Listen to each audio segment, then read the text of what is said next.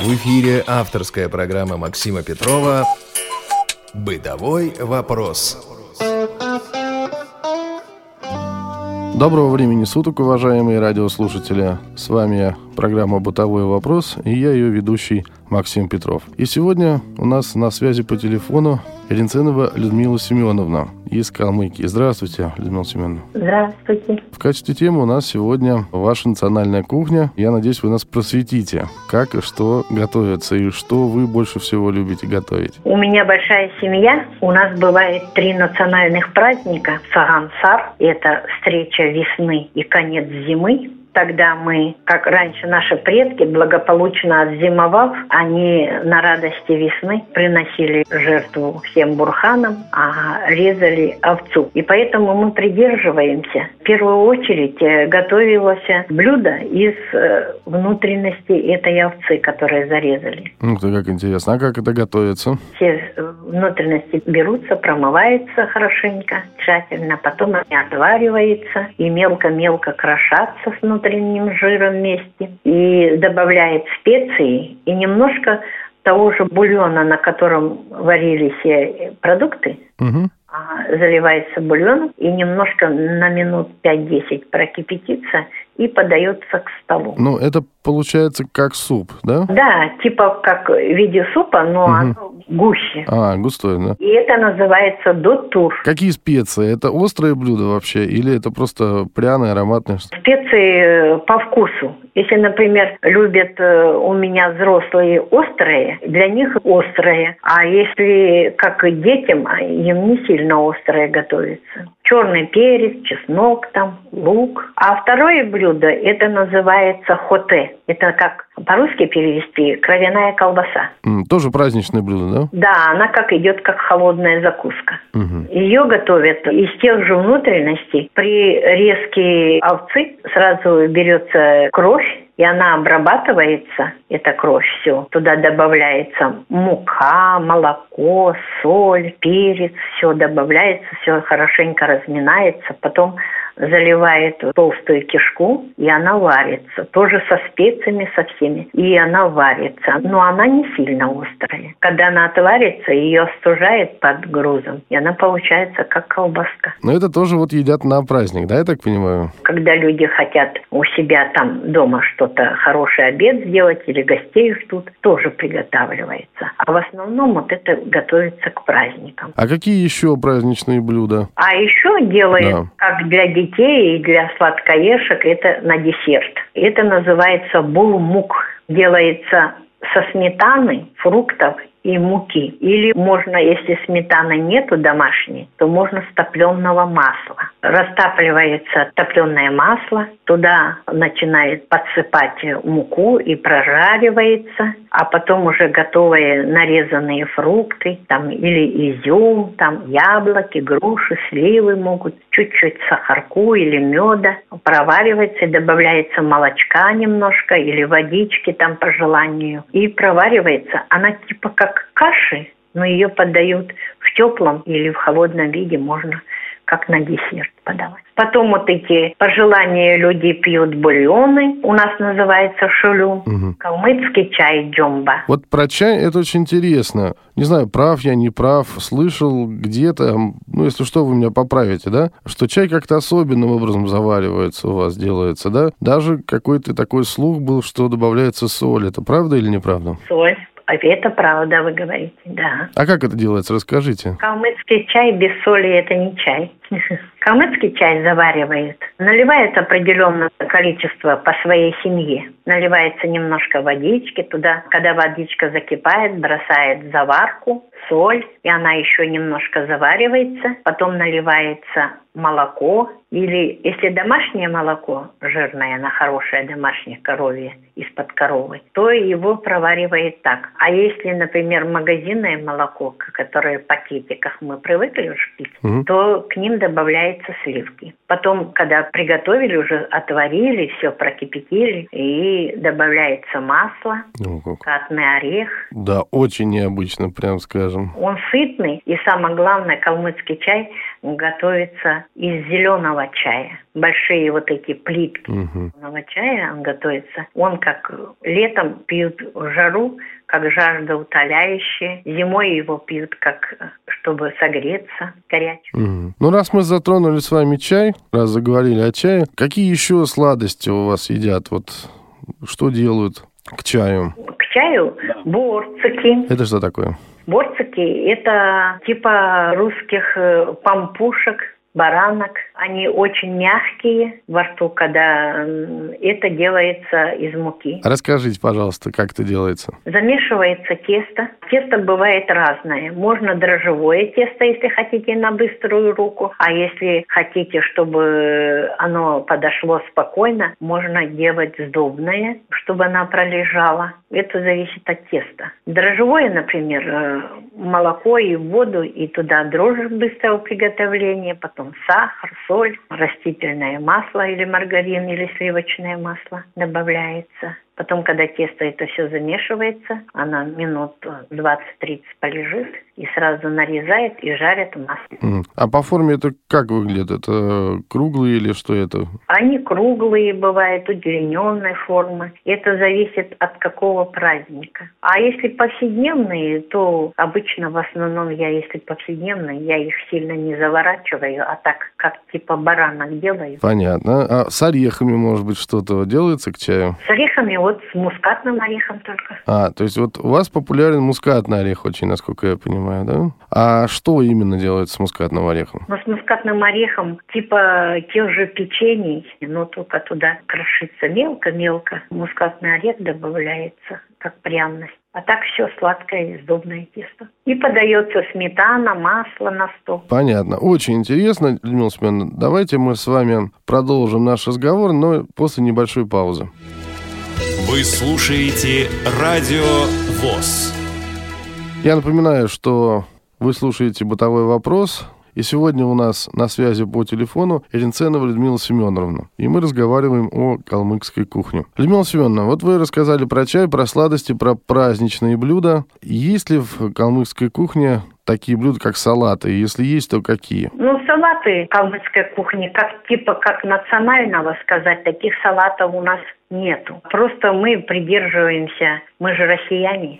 Те же все салаты, которые делают русские женщины или кавказские женщины, мы это все тоже умеем делать. То есть чего-то особенного нету здесь, да? Да. Хорошо, а по супам, вот, допустим, супы какие-то, не знаю, похлебки, вот кроме того, о чем вы уже рассказали? Есть. Первые блюда у нас махан шальтаган. Это готовится и из костной части мяса. Делаются первые блюда. А что еще туда добавляется? Немножко картошки, бульон этот, и мясо, лучок, лавровый лист. Должно быть вкусно. Это острое блюдо или нет? Нет. То есть нельзя сказать, что ваша кухня острая, да? Нет, не совсем, не всегда. Да? Что-то я еще слышал о блюде, которое похоже на русские пельмени. Береки. Ну, видимо, да. Чем они особенны, чем они отличаются от наших пельменей? Отличается тем, что это мясо на пельмени перекручивается фарш, а на береке это мясо мелко-мелко рубится. Ух ты! Вот оно бывает острым. Туда добавляется чеснок, перец, лук, соль. Это мясо хорошенько переминается, потом его закручивает в тесто и особым видом, как косичкой, как будто маленький кит. Маленький кит? Это интересно. С одной стороны закругленный, а потом как хвостик выходит. Очень интересно. А с чем едят такие пельмени и какое мясо берут? Баранина или другое? Баранина и говядина можно, это по желанию. В основном баранина. А что насчет сметаны? Вот, да, у нас же едят пельмени со сметаной там. Вот это блюдо, как раз его едят, добавляют к нему. Кто-то ест с бульоном, а кто-то с маслом, а кто-то со сливочным маслом, и кто-то со сметаной. То есть здесь, собственно, никаких отличий. А что из горячих блюд? Какие-то ваши такие интересные из мяса, может быть, из птицы? У нас в основном национальные блюда готовятся из баранины, потому что испокон веков предки резали овец. Так. Да, аграрии наши занимались только овцами. Ну и крупный рогатый скот был. Ну да. В основном баранину резали. Так, а какие блюда делают из баранины у вас? Ну вот я вам рассказывала, вот этот махан шальтаган, который так. из костей готовится, типа русского борща. Так, а вот... Там капусты нету. Угу. А второе блюдо какое-нибудь? А второе блюдо есть хурсун махн. Оно с лапшой готовится. Ух ты, а как это делается? Лапша накатывается и нарезается узкими полосками, мелко-мелко. Мясо прожаривается, лапша отдельно отваривается, и потом мясо прожаривается с луком, с чесночком, с перчиком чуть-чуть, и туда добавляется потом лапша, вместе прожаривается. Вот второе блюдо. Ух ты, как интересно. А еще есть тоже с лапшой связано, но она... типа казахского бешбармака, квадратиками тесто нарезается. Угу. И тоже с мясом, да? Она у нас называется, тоже готовится из мякоти, но жирная мякоть должна быть. Она проваривается, а потом добавляется туда лапша вот эта квадратная. Лучок, там чуть-чуть перчика для аромата. Это как второе блюдо. Называется сексиродык. Да, это должно быть очень вкусно. Нет ли у вас среди национальных блюд чего-то похожего на вот ну, на штудень или холодец? То есть, чтобы... Вот вы говорите просто много о том, что мясо вываривается или кости, да? Получаются такие, видимо, насыщенные бульоны. Не делают ли чего-то такого похожего на холодец, на русский? Наподобие холодца. Да. Мы вывариваем мотолышки говяжьи. Так, и тоже вот делаете такое, как желе, да, получается? Да, да, да. Угу. Вот, видите? Холодная закуска. Людмила Семеновна, здесь у нас не так давно записывалась передача, тоже «Бытовой вопрос», и были в студии коллеги из Таджикистана, да? Они рассказывали, как готовится плов. Вот у вас нет в кухне чего-то такого подобного? Нет, нет. У нас еще готовится кюр. А это что такое? Это не всегда готовится, это в особых случаях готовится. Это тоже, когда бывают массовые гуляния. Оно, знаете, в требуху. Все ливерные, там, обрезки, мясо, все складывается, нарезается. Все в требуху складывается, завязывается. А в земле разводят костер. На земле выкапывает ямку, и там костер разводят. Ну, из топлива у нас было раньше кизяк. Ну, а сейчас мы пытаемся дровами там сделать костер по-быстрому, как говорится. И этот костер разводится, потом разгребается вся зола, и ставится требуха, потом закрывается крышкой, металлической большой от кастрюли крышкой, и засыпается золой, а потом сверху еще пластом глины с земли, еще накидывается для утепления. Это несколько часов готовится. Пока еще, которые на гуляне приготовленные блюда доедаются, а это уже в конце приготавливается. Чего себе. В самом начале его заготавливает, залаживает, а в конце уже гуляние вот это блюдо доедает. Как интересно.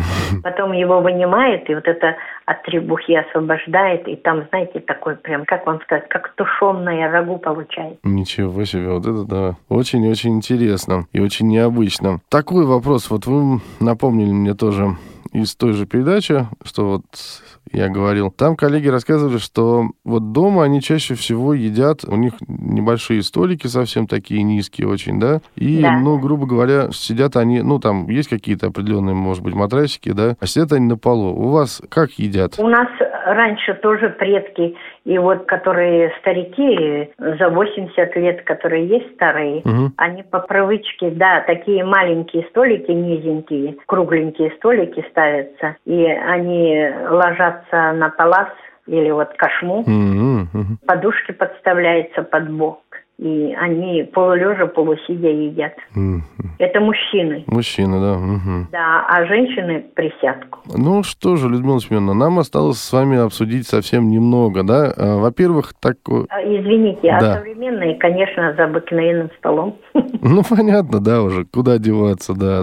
Ну, да. Такой вопрос. Делаете ли вы заготовки на зиму, вот, да, ну, знаете, там закручивают всякие там огурцы, помидоры и все прочее. Да, это обязательно. Есть, да? А что-нибудь такое необычное, какой-нибудь рецепт, может быть, расскажете нам, поделитесь? Это, знаете, со сметаной фрукты. Вначале берешь, заготавливаешь сметану домашнюю, вот, и берешь фрукты. Но дома всякие же фрукты остаются, бывает, да? Ну да. Там с ранками, без ранок, вот это нарезаешь туда, очищаешь от кожицы и нарезаешь без всяких ранок все.